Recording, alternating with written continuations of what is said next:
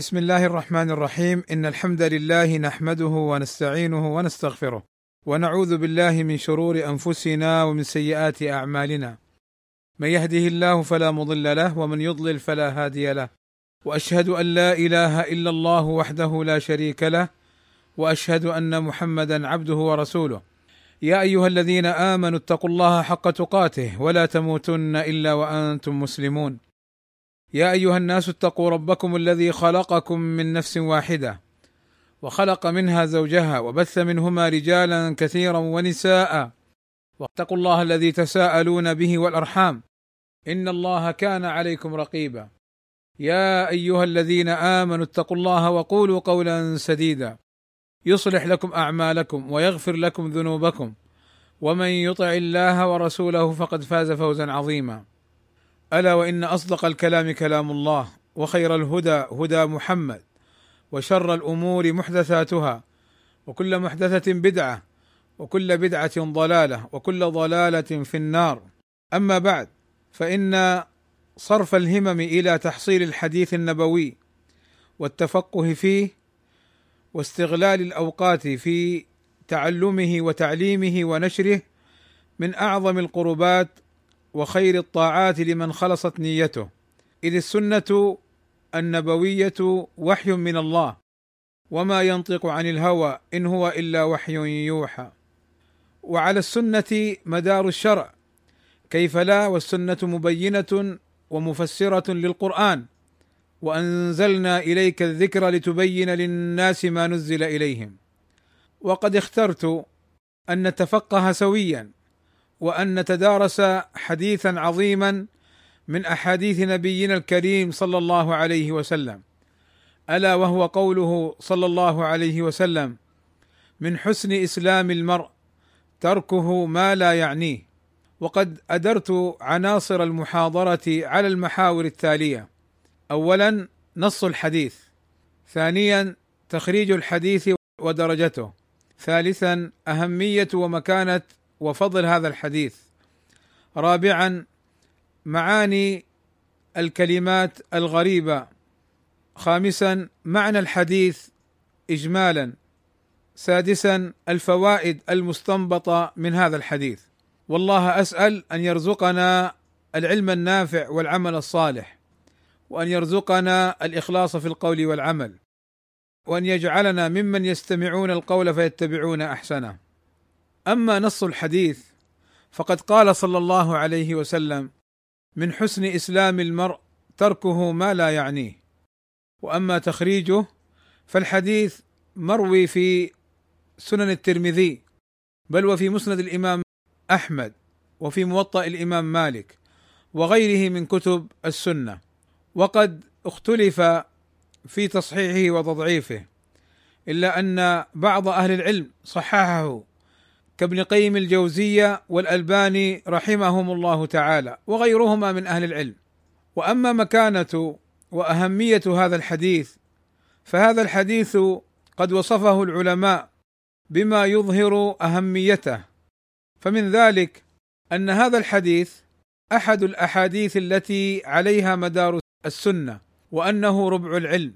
قال الإمام أبو داود صاحب السنن مدار الأحاديث على أربعة أحاديث. حديث النعمان بن بشير الحلال بين والحرام بين. وحديث عمر إنما الأعمال بالنيات. وحديث أبي هريرة إن الله طيب لا يقبل إلا طيبا. وحديث من حسن إسلام المرء تركه ما لا يعنيه. قال أبو داود فكل حديث من هذه ربع العلم. وقال حمزة الكناني هذا الحديث ثلث العلم. أيضا مما يظهر أهمية هذا الحديث أن هذا الحديث أحد الأحاديث التي تكفي المسلم لدينه. قال أبو داود يكفي الإنسان لدينه أربعة أحاديث فذكر منها قوله صلى الله عليه وسلم من حسن إسلام المرء تركه ما لا يعنيه وكذا قال الشيخ العثيمين رحمة الله عليه حديث من حسن إسلام المرء تركه ما لا يعنيه هذه قاعدة لو جعلتها هي الطريق الذي تمشي عليه لكانت كافية. ومرادهما رحمهم الله تعالى أن هذا الحديث جامع لأصول الخير. لذا قال الذهبي لما قال أبو داود يكفي الإنسان لدينه قال الذهبي قوله هذا ممنوع بل يحتاج المسلم إلى عدد كثير من السنن الصحيحة مع القرآن. أيضا مما يظهر أهمية هذا الحديث أنه من أصول السنن كما وصفه بذلك الإمام أبو داود فذكر أصول السنن في كل فن أربعة وذكر منها هذا الحديث. أيضا مما يدل على أهميته أن هذا الحديث أصل من أصول الآداب. قال ابن أبي زيد القيرواني قال جماع آداب الخير وأزمته تتفرع من أربعة أحاديث وذكر منها قوله صلى الله عليه وسلم من حسن إسلام المرء تركه ما لا يعنيه وقال ابن عبد البر هذا الحديث من كلام النبوة وحكمتها وهو جامع لمعان جمة من الخير وقال ابن رجب هذا الحديث أصل عظيم من أصول الأدب ومما يظهر أهميته أيضا أن هذا الحديث من جوامع الكلم وجوامع الكلم هي الأحاديث ذوات الألفاظ القليلة والمعاني الكثيرة. وقد خص بها نبينا صلى الله عليه وسلم فأعطي صلى الله عليه وسلم جوامع الكلم. وقد ذكر العلماء أن الأحاديث الجوامع لا تروى بالمعنى. هي من الأحاديث التي يجب أن تروى بلفظها. قال ابن عبد البر كلامه هذا صلى الله عليه وسلم من الكلام الجامع للمعاني الكثيرة الجليلة في الألفاظ القليلة. وقال السعدي رحمه الله هذا الحديث يعد من الكلمات العامة الجامعة لأنها قسمت هذا التقسيم الحاصر وبينت الأسباب التي يتم بها حسن الإسلام وهو الاشتغال بما يعني وترك ما لا يعني من قول وفعل. والأسباب التي يكون بها العبد مسيئا وهي ضد هذه الحال والله أعلم. أيضا ذكر العلماء أن هذا الحديث يدخل في باب الأمثال النبوية. فقد ذكره أبو عبيد في كتاب الأمثال وقال: باب المثل في السلامة في ترك الإنسان ما لا يعنيه. ثم روى هذا الحديث. وكذا ذكر هذا الحديث أبو الشيخ الأصبهاني في كتابه أمثال الحديث. وأما معاني الكلمات فقوله صلى الله عليه وسلم من حسن من هنا تبعيضية يعني مما يدخل في حسن إسلام المرء تركه ما لا يعنيه أو أن تكون من هنا بيانية أي تبين ما هو حسن إسلام المرء في كونه يترك ما لا يعنيه. فالتبعيضية تبين أن ترك المسلم ما لا يعنيه هو من هو جزء من أجزاء حسن إسلامه. وحسن أي يحسن أي يحسن ويكمل. يحسن ويكمل إسلام المرء. وقوله صلى الله عليه وسلم من حسن اسلام الإسلام هنا يدخل فيه الإيمان. الإسلام هنا يدخل فيه الإيمان وقال بعضهم أيضا والإحسان فيشمل المسلم والمؤمن والمحسن فمن حسن إسلام المؤمن والمحسن والمسلم. وقوله صلى الله عليه وسلم ما لا يعنيه أي ما لا يهمه وما لا يخصه ويلزمه ولا شأن له به. وأما معنى الحديث فقال ابن رجب رحمه الله تعالى معنى هذا الحديث أن من حسن إسلامه تركه ما لا يعنيه من قول وفعل واقتصر على ما يعنيه من الأقوال والأفعال. وليس المراد أنه يترك ما لا عناية له به ولا إرادة بحكم الهوى وطلب النفس بل بحكم الشرع والإسلام. ولهذا جعله من حسن الإسلام. فإذا حسن إسلام المرء ترك ما لا يعنيه في الإسلام من الأقوال والأفعال فإن الإسلام يقتضي فعل الواجبات وإن الإسلام الكامل الممدوح يدخل فيه ترك المحرمات. وإذا حسن الإسلام اقتضى ترك ما لا يعني كله من المحرمات والمشتبهات والمكروهات وفضول المباحات التي لا يحتاج إليها فإن هذا كله لا يعني المسلم إذا كمل إسلامه وبلغ إلى درجة الإحسان. انتهى. وقال السعدي رحمه الله تعالى مفهوم الحديث يعني قوله صلى الله عليه وسلم من حسن إسلام المرء تركه ما لا يعني اذا يفهم منه بالعكس. ما الذي يفهم؟ فقال السعدي مفهوم الحديث أي مفهوم المخالفة أن من لم يترك ما لا يعنيه.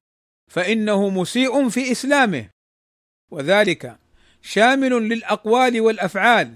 المنهي عنها نهي تحريم أو نهي كراهة. انتهى. وقال ناصر الدين الألباني رحمه الله تعالى هذا الحديث فيه أدب رفيع وهو أن لا يتدخل الإنسان فيما لا يعنيه من أمور غيره من المسلمين. أي لا يتدخل في خصوصيات الإنسان. انتهى. وأما الفوائد المستنبطة من هذا الحديث فهي كثيرة جدا. أذكر جملة منها. فاولا من فوائد هذا الحديث أن الإيمان يزيد وينقص وأن العمل من الإيمان ووجهه أن النبي صلى الله عليه وسلم جعل ترك ما لا يعنيه من حسن إسلامه أي من كماله ويكمل بذلك. وهذا عمل فهو داخل في حسن إسلامه. والإسلام كما سبق معنا يدخل فيه الإيمان والإحسان. ثانيا من الفوائد أن عمل المرء منه ما هو حسن ومنه ما ليس بحسن والمعيار الشرع. هو الذي يبين لنا ما هو الحسن وما ليس بحسن. فعمل المرء منه ما هو حسن كما يقول الشيخ العثيمين رحمه الله تعالى يقول إن عمل المرء منه ما هو حسن وهو ما وافق الشرع ومنه ما ليس بحسن وهو ما خالف الشرع.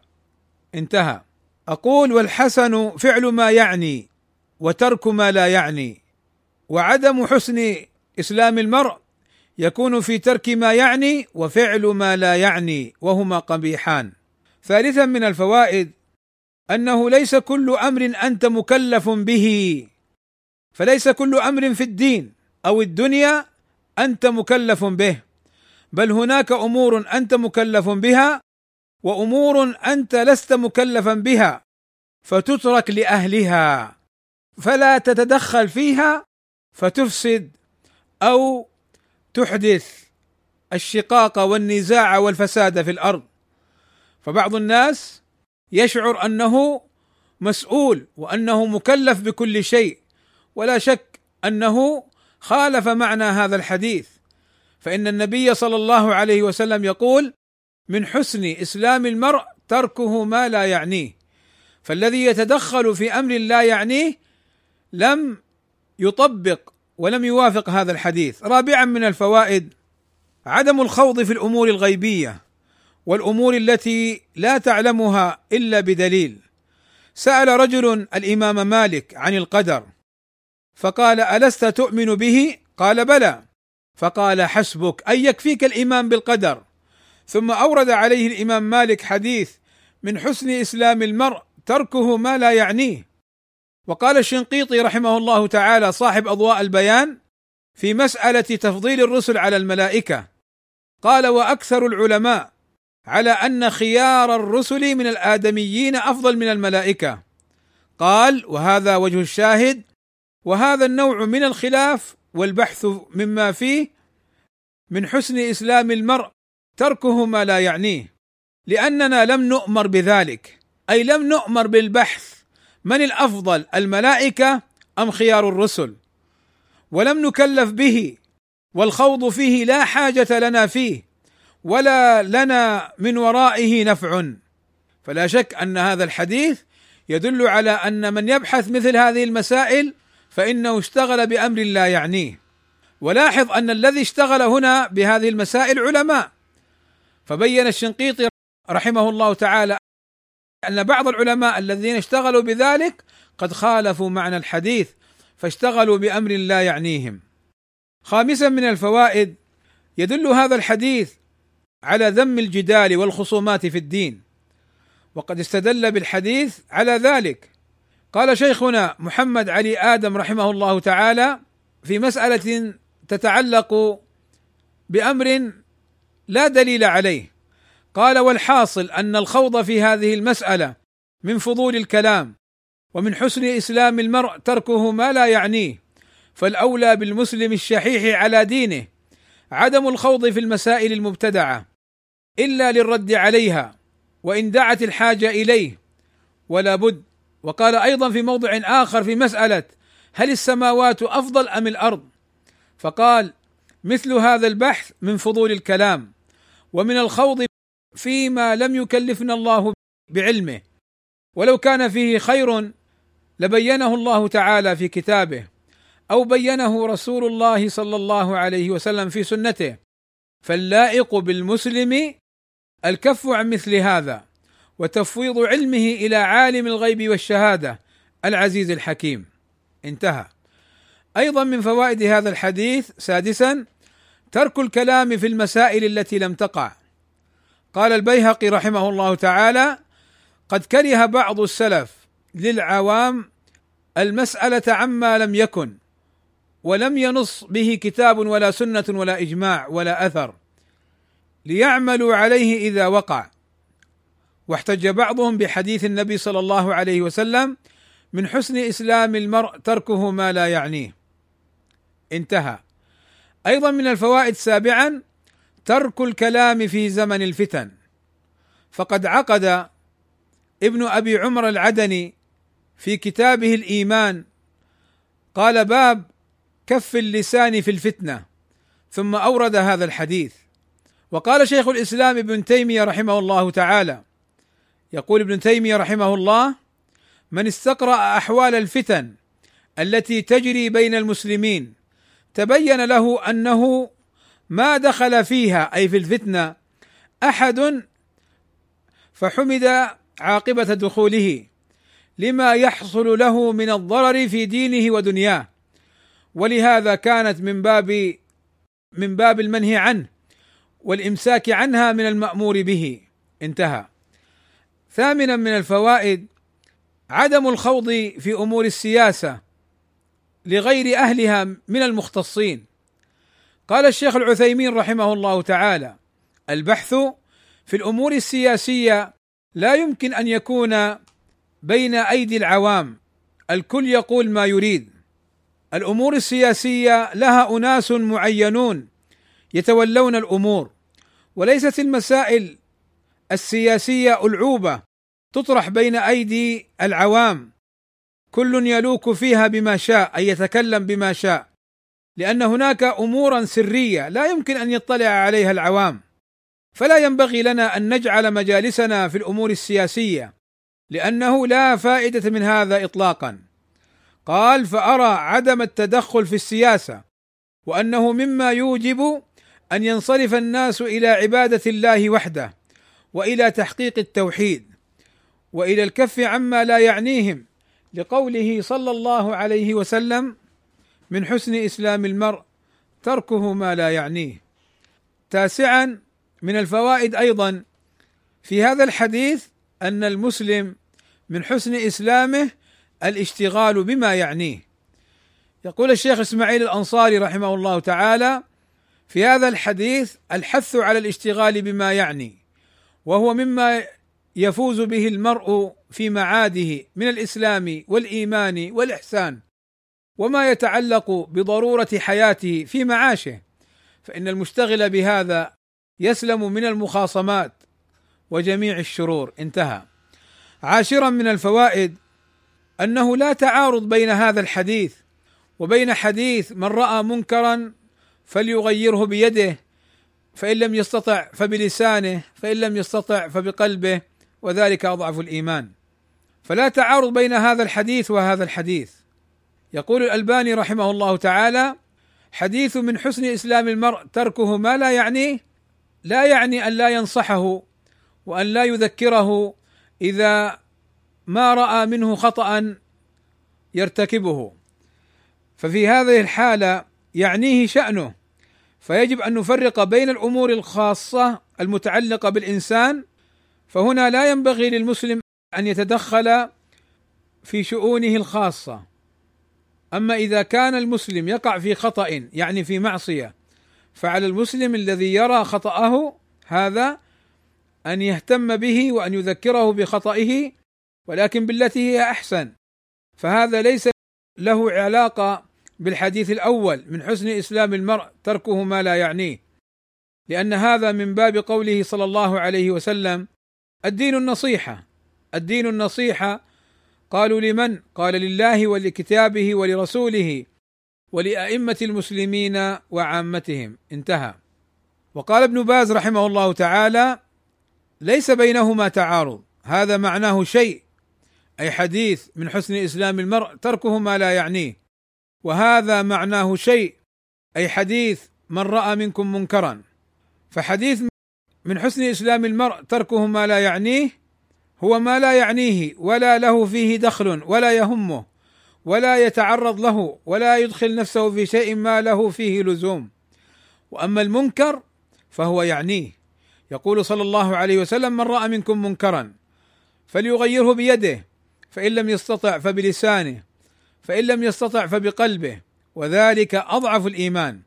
هذا يعني كل مؤمن وكل مؤمنة يعني على حسب حالهم. بل واجب على الجميع إنكار المنكر يعني آه، إما بيده إن استطاع فإن لم يستطع فبلسانه فإن لم يستطع فبقلبه. وكل بحسبه وكل بحسبه. قال بل واجب على الجميع إنكار المنكر ليس داخلا في الحديث من حسن إسلام المرء تركه ما لا يعنيه هذا شيء وهذا شيء انتهى.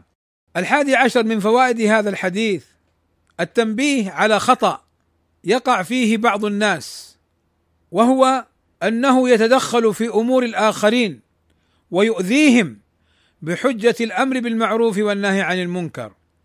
يقول ابن تيمية رحمه الله تعالى إقبال المرء على مصلحة نفسه علما وعملا وإعراضه عما لا يعنيه كما قال صلى الله عليه وسلم من حسن إسلام المرء تركه ما لا يعنيه ولا سيما كثرة الفضول فيما ليس بالمرء إليه حاجة من أمر دين غيره ودنياه لا سيما إن كان التكلم لحسد أو رياسه لاحظوا لا سيما إن كان التكلم لحسد أو رياسه يعني بعض الناس يأتي ويطعن في إخوانه السلفيين ويحاول إسقاطهم وتشويه صورتهم والتحذير منهم والنكاية بهم بحجة الأمر بالمعروف وأنه يجب أن يقول كذا وكذا وكذا وهو إنما يحسده على فضل آتاه الله إياه وهو إنما يطلب الرياسة ليست المسألة إنكار للدين وإنما لدنيا في صورة الأمر بالمعروف والنهي عن المنكر. فيقول ابن تيمية رحمه الله تعالى لا سيما إن كان التكلم لحسد أو رياسة أي لطلب الرياسة. أقول أنا ولذلك تجد هؤلاء الذين يفسدون في الأرض ولا يصلحون الذين يسعون لإسقاط السلفيين وتشويه صورتهم والتحذير منهم تجدهم يعني يجندون الشباب ويجعلونهم يتدخلون في أمور الآخرين ويتجسسون عليهم ويتحسسون عليهم ويجمعون الملفات ويجمعون الصوتيات ويجمعون الكراتين وما لك صلاح بهذا؟ أنت لست ولي أمر ولم يخولك ولي الأمر بهذا الأمر.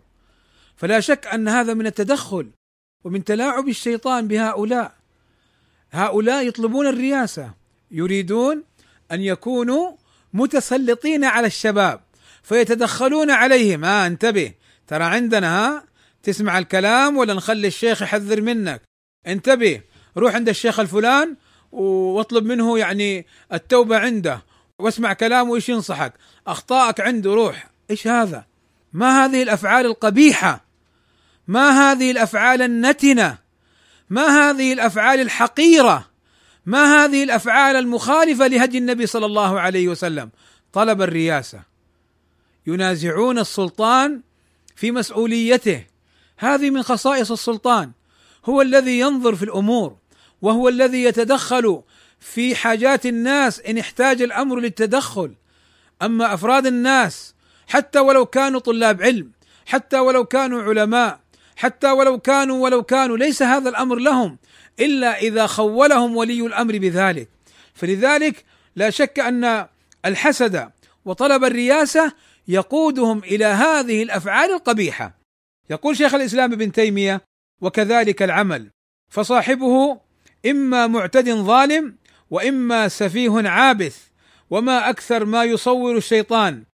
انتبه يقول ابن تيمية وما أكثر ما يصور الشيطان ذلك بصورة الأمر بالمعروف والنهي عن المنكر والجهاد في سبيل الله ويكون من باب الظلم والعدوان. انتهى. فهذا يبين لنا بارك الله فيكم أن ما تفعله تلك الجماعة وتلك الفئة الذين يفسدون في الأرض ولا يصلحون هو مخالف لهذا الحديث النبوي وهو أمر مذموم وهو أمر من التدخل فيما لا يعنيهم. فالحذر الحذر إخواني بارك الله فيكم. وكم أفسدت هذه الطريقة؟ وكم أفسد هذا المنهج؟ الدعوة السلفية في الداخل والخارج.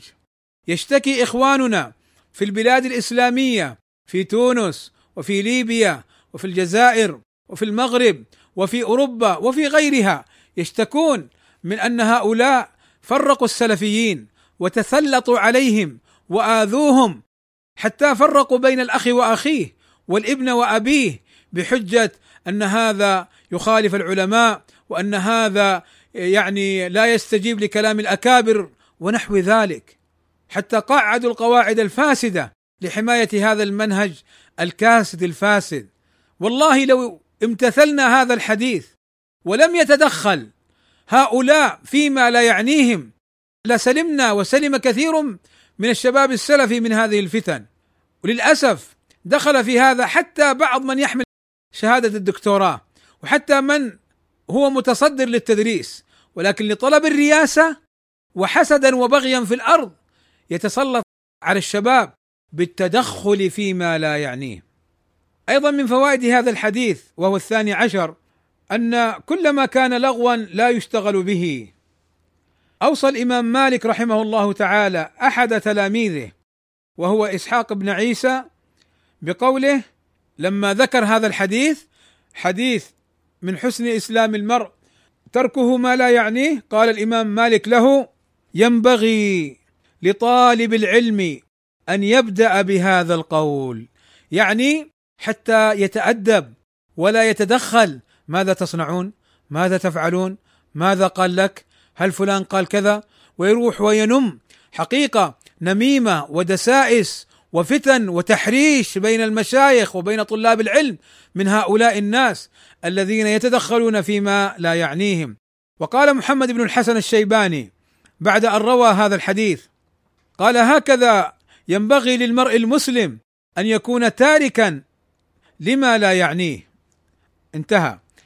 أقول فكل ما كان لغوا فينبغي أن لا يشتغل به. قال ابن عثيمين رحمه الله تعالى ينبغي لطالب العلم أن يحفظ وقته عن الضياع وضياع الوقت يكون على وجوه. ثم ذكر منها الوجه الثالث. قال وهو أضرها. الوجه الثالث أضر أنواع ضياع الوقت. تأملوا قول الإمام ابن عثيمين رحمه الله تعالى. قال الوجه الثالث وهو أضرها على طالب العلم أن لا يكون له هم إلا تتبع أقوال الناس. وما قيل وما قال وما حصل وما يحصل في أمر ليس معنيا به.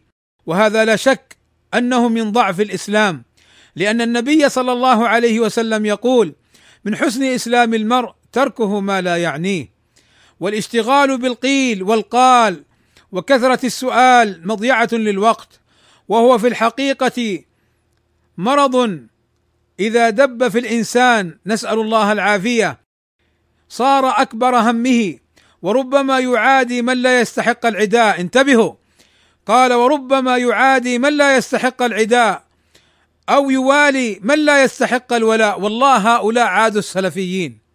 هؤلاء الذين يتدخلون فيما لا يعنيهم والذين يؤذون السلفيين عادوا السلفيين. قال الشيخ أو يوالي من لا يستحق الولاء. والله والوا الحدادية ووالوا المأربية ووالوا المفسدين في الأرض ضد السلفيين. قال أو يوالي من لا يستحق الولاء. من أجل اهتمامه بهذه الأمور التي تشغله عن طلب العلم بحجة أن هذا من باب الانتصار للحق. أقول وبعضهم من باب الانتصار للأكابر الانتصار للمشايخ. لا ينتصرون للحق ولا ينتصرون للمشايخ وإنما هم ينتصرون لأنفسهم. قال أو يوالي من لا يستحق الولاء. من أجل اهتمامه بهذه الأمور التي تشغله عن طلب العلم بحجة أن هذا من باب الانتصار للحق وليس كذلك. بل هذا من إشغال الناس بما لا يعني الإنسان. انتهى. أقول بل هذا أيضا من الفساد والإفساد في الأرض ومن النميمة ومن الحالقة للدين. الثالث عشر من الفوائد يدل هذا الحديث على أن المسلم مؤاخذ بما يتكلم به مما لا يعنيه. يقول شيخ الإسلام ابن تيمية رحمه الله تعالى في مسألة كتابة الملكين لجميع الأقوال. يقول القرآن يدل على أنهما أي الملكان يكتبان الجميع أي جميع الأقوال يعني من خير أو شر أو حتى كلام لا خير ولا شر من المباحات. قال فهو مأمور إما يقول الخير وإما بالصمات فإذا عدل عما أمر به من الصمات إلى فضول القول الذي ليس بخير كان هذا عليه فإنه يكون مكروها والمكروه ينقصه. ولهذا قال النبي صلى الله عليه وسلم من حسن إسلام المرء تركه ما لا يعنيه فإذا خاض فيما لا يعنيه نقص من حسن إسلامه فكان هذا عليه إذ ليس من شرط ما هو عليه أن يكون مستحقا لعذاب جهنم وغضب الله بل نقص قدره ودرجته عليه انتهى. الرابع عشر من الفوائد أن من أوائل ما يدخل فيما لا يعني الإنسان اللسان. من أوائل ما يدخل فيما لا يعني الإنسان لسانه. قال ابن رجب رحمه الله تعالى وأكثر ما يراد بترك ما لا يعني حفظ اللسان من لغو الكلام كما أشير إلى ذلك في الآيات في كتاب ربنا. انتهى. وقال عمر بن عبد العزيز رحمه الله تعالى من عد كلامه من عمله قل كلامه إلا فيما يعنيه. قال ابن رجب وهو كما قال فإن كثيرا من الناس لا يعد كلامه من عمله فيجازف فيه ولا يتحرى. أقول صدق رحمه الله تعالى فقد جاء في الحديث الذي صححه الألباني رحمه الله تعالى أن النبي صلى الله عليه وسلم قال أبشر يا كعب فقالت أمه هنيئا لك الجنة يا كعب فقال من هذه المتألية على الله؟ قال صلى الله عليه وسلم: من هذه المتألية على الله؟ كيف عرفت يعني كيف عرفت أنه من أهل الجنة؟ قال هي أمي يا رسول الله. قال لها: وما يدريك يا أم كعب لعل كعبا قال ما لا يعنيه أو منع ما لا يعنيه فدل هذا على أن اللسان من أوائل ما يدخل في الذم والتحذير الخامس عشر من فوائد هذا الحديث أن تدخل المرء واشتغاله بما لا يعنيه علامة بغض الله ومقته للعبد. قال الحسن البصري رحمه الله تعالى من علامة إعراض الله عز وجل عن العبد أن يجعل شغله فيما لا يعنيه. والله رأيناهم يقفون عند باب بعض المشايخ يشوفون من يدخل من لا يدخل ويأتون لحارس أو سائق الشيخ إذا جاء فلان أو أحد اتصل علينا. أدخل فلان أخرج فلان بهذه الصورة فأفسدوا في الأرض وفرقوا السلفيين وهؤلاء لا شك أنهم اشتغلوا بأمر يعني يعرضهم لغضب الله ومقته. السادس عشر من فوائد هذا الحديث أن من ثمار حسن إسلام المرء إذا حسن إسلامه أن الحسنات تضاعف. يقول ابن رجب رحمه الله تعالى: هذا الحديث يدل على أن ترك ما لا يعني يدل على أن ترك ما لا يعني المرء من حسن إسلامه. فإذا ترك ما لا يعنيه وفعل ما يعنيه كله فقد كمل حسن إسلامه. وقد جاءت الأحاديث بفضل من حسن إسلامه وأنه تضاعف حسناته وتكفر سيئاته. والظاهر أن كثرة المضاعفة تكون بحسب حسن إسلامه. قال ففي صحيح مسلم عن أبي هريرة رضي الله عنه عن النبي صلى الله عليه وسلم أنه قال إذا أحسن أحدكم إسلامه فكل حسنة يعملها تكتب بعشر أمثالها إلى سبعمائة ضعف وكل سيئة يعملها تكتب بمثلها حتى يلقى الله عز وجل. وذكر جملة من الأحاديث من أراد الاستزادة فعليه الرجوع إلى جامع العلوم والحكم. السابع عشر أيضا من الفوائد من فوائد هذا الحديث أن ترك ما لا يعنيك. أن ترك ما لا يعنيك. يؤدي إلى صلاحك وزهدك. قال الأصمعي خذ الخير مع أهله. ودع أي اترك الشر لأهله فهذا لا يعنيك الشر. يعني أيضا هنا ننبه أننا نرى كثيرا من هؤلاء يساعد هؤلاء الذين يفسدون في الأرض ولا يصلحون. في محاربة السلفيين وإيذائهم فيتجسسون ويحذرون ويؤلبون ويشاركون في ذلك. يقول الأصمعي خذ الخير مع أهله. ودع الشر لأهله. قال ابن عبد البر جماع الخير كله جماع الخير كله تقوى الله عز وجل واعتزال شرور الناس ومن حسن إسلام المرء تركه ما لا يعنيه. انتهى.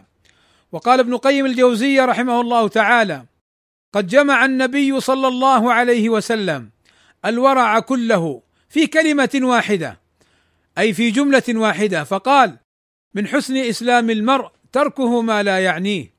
فهذا يعم الترك لما لا يعني من الكلام والنظر والاستماع والبطش والمشي والفكر وسائر الحركات الظاهرة والباطنة.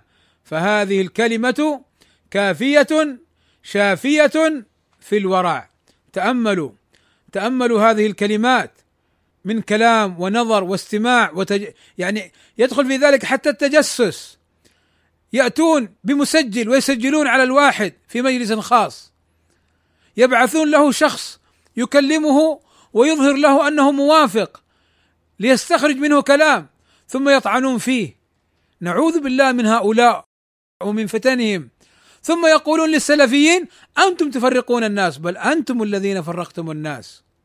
ثم يقولون للسلفيين أنتم تطعنون في طلاب العلم وفي المشايخ بل أنتم الذين طعنتم في المشايخ وفي طلاب العلم السلفيين بغير حق. فلا شك أن هذه من الموازين المقلوبة ومن المفاهيم المعكوسة. قال ابن رجب من عبد الله على استحضار قربه ومشاهدته بقلبه أو على استحضار قرب الله منه واطلاعه عليه فقد حسن إسلامه ولزم من ذلك أن يترك كل ما لا يعنيه في الإسلام ويشتغل بما يعنيه فيه فإنه يتولد من هذين المقامين الاستحياء من الله وترك كل ما يستحيا منه. انتهى.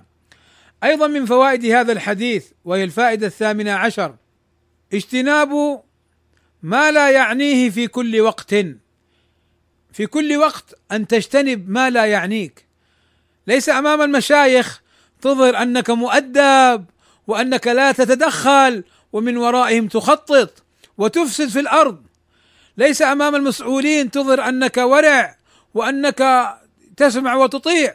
ثم من وراء الكواليس تلعب وتفسد في الأرض وتطلب الرياسة. ولذلك لما ذكر ابن قدامة في عمدة الفقه في كتاب أو في باب الاعتكاف أنه يستحب للمعتكف الاشتغال بفعل القرب واجتناب ما لا يعنيه من قول وفعل ولا يبطل الاعتكاف بشيء من ذلك. علق ابن تيمية رحمه الله تعالى في شرح العمدة بقوله قوله ينبغي له اجتناب ما لا يعنيه من القول والعمل. يقول ابن تيمية فإن هذا مأمور به في كل وقت. يعني تركه ما لا يعنيه. واجتناب ما لا يعنيه والاشتغال بفعل القرب.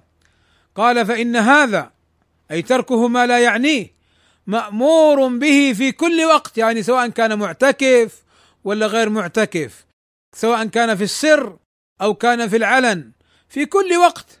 قال فإن هذا مأمور به في كل وقت لقول النبي صلى الله عليه وسلم من حسن إسلام المرء تركه ما لا يعنيه. انتهى.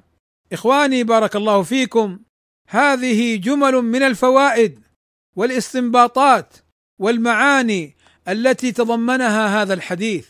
ووالله لو عملنا به وسرنا عليه وتأملناه لاستنبطنا فوائد كثيرة ولاستقامت حياتنا بإذن الله تعالى مع ما ورد من آداب وسنن عن النبي صلى الله عليه وسلم كما قال الذهبي لما ذكر قول أبي داود في كون هذا الأمر أو هذه الأحاديث تكفي المسلم قال الذهبي هذا ممنوع فلا بد أن يأخذ بكثير من السنن ومن الآداب وما ورد في الشرع.